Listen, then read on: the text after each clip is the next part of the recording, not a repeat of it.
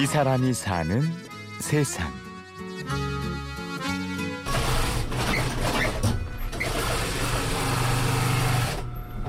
서울 동대문에 있는 축구화 가게. 주인 김봉학 씨는 40년이 넘게 이 일을 하고 있습니다. 초등학교 때부터 일을 해야 했던 봉학 씨. 그때부터 단 하루도 쉬지 않고 일해온 탓인지 2년 전 만성 신부전증 진단을 받았습니다. 지금 복막 투석을 하고 있어요. 진짜 아니라 온 몸이 그냥 이게 깔아앉아 가지고 힘이 없어요. 일하고 집에 들어가서 이제 약 놓고 자고 자면 몸이 까, 이게 깔아앉아서 일어나기가 싫어요 사실. 정신력으로 하는 거죠. 우리 애가 이제 한 20년 됐어요. 이렇게 아파서 누워 있는 지가 그런 자식이 하나 있다 보니까 다른 사람들에 비해서 제가 정신력이 다르죠. 집사람도 벌도 못하고 또 아들 병원비 내야 되고 감기를 심하게 앓는 줄만 알았던 한 살배기 아들. 아들은 선천적으로 심장 판막증과 뇌경색을 앓고 있었습니다.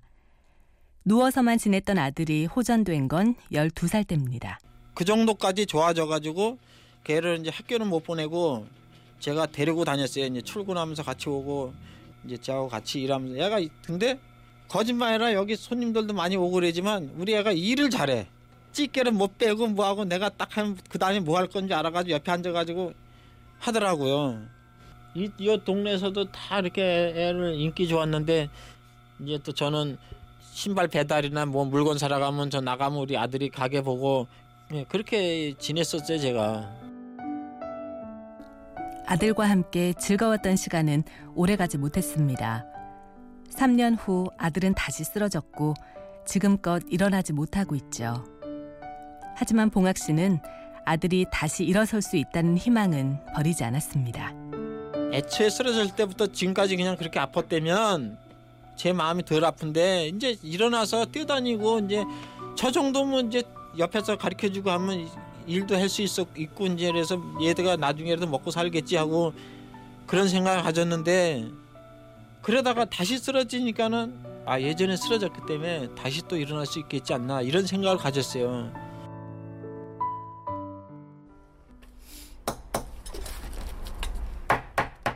김봉학 장인. 봉학 씨는 국내 유일의 수제 축구화 장인입니다. 그러나 기성화에 밀려 수제 축구화를 찾는 사람은 많지 않습니다. 그러다 보니까는 뭐 쳐다도 안 보죠 이제. 그러니까 제가 팔러 다녔어요 운동장에를. 낮에는 그런 데 다녀서 신발 팔라고 하기도 하고 수리할 것도 거두고 양말도 팔고 아대도 팔고 오늘은 여기 내일은 저기 이런 식으로 그리고는 저녁에 와서 이제 그때부터 일하는 거지 그러면 12시까지 일하는 거예요 성실히 일한 보람일까요? 봉학 씨가 축구화 때문에 평양에 가는 일도 생겼습니다. 봉학 씨가 만든 축구화를 신고 북한 여자 축구단이 세계 대회에서 우승하면서였죠. 그쪽에서 이 신발 어떤 게 좋아? 그러니까는 내 신발 들고 이 신발이 제일 좋아요. 그런 거야 거기 선수들이. 이 사람 이거 신발 어디 거냐? 그러니까 한국에서 조그만하게 혼자 만드는 거다. 그러면 그 사람한테 기술을 배워서 우리도 만들어서 신자. 이제 북한에서는 그런 생각을 가진 거예요. 그러는 바람에 제가 이제 평양까지 갔다 왔는데 그러고 나서 이제 단동에 축구화 공장도 저 당신 걸 질 것이다. 그러면서 가더라고요. 그래서 가니까는 지금 다 털을 다 닦고 짓고 있더라고요. 여기가 바로 저기 김봉학 씨 그 축구화 공장이다. 그러니까 앞으로 그렇게 될, 될 것이다 그러더라고. 한국에서 자본을, 중국에서 땅을, 북한에서 인력을 투입하기로 한 김봉학 축구화 공장 사업. 봉학 씨는 전 재산이나 다름없는 도구와 축구화를 들고 공장이 있는 중국으로 갔습니다. 일확 천금을 바란 건 아니지만 돈을 벌어서 꼭 해야 할 일이 있었습니다. 아들 때문에 그건 뭐냐면 재활하는 데면 수중으로 하는 데가 있어요. 뭐 물에다가 해가지고 뭐 하는 게 있대요. 그거 시키려 했던 거예요. 그 집사람한테 그 얘기한 거 아니에요. 내가 이거 받아서 갔다 오면 내가 다시 시작하면 되니까 이거 받아서 이거 하려고 했어요. 거기 돈 좀 드는데요. 이 돈으로 그거 하려고 했었다고요. 그게 거짓말 했어요. 빈손으로 나왔어요. 그리고 돈은 안 줘. 빈털터리로 돌아온 봉학 씨. 지금 봉학 씨는 신용으로 물건을 채워가며 근근히 버텨내고 있습니다. 우리 집사람이 참 불쌍하더라고. 제일로 이제 좀 행복해야 되는데 제가 그걸 못 해줘서 그게 제일 마음이 아파요.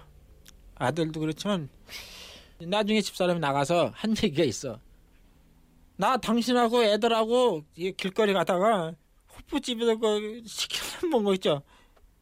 치킨 하나 먹고 싶었대. 그걸 못한 게 제일 마음 아프다는 거야. 그래서 내가 그걸 여태까지 못 해줬어. 여기서 퇴근하고 집에 가잖아요. 가보면 동네 사람들 이렇게 호프집 앞에서 이렇게 치킨 하나 먹고 막 그러잖아요. 식구들 앉아가지고 그게 제일 하고 싶었대. 근데 우리는 그걸 안 한 거야.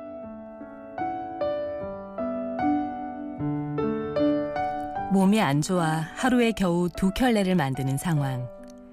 하지만 마음속에 품은 소망이 있기 때문에 봉학 씨의 망치질은 멈출 수 없습니다.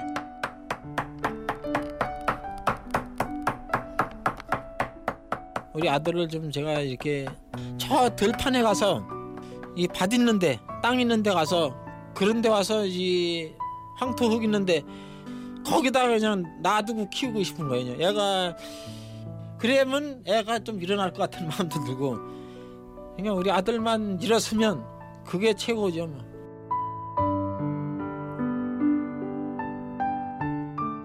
이 사람이 사는 세상. 취재 구성의 최문혜, 연출 이순곤, 내레이션 류수민이었습니다. 고맙습니다.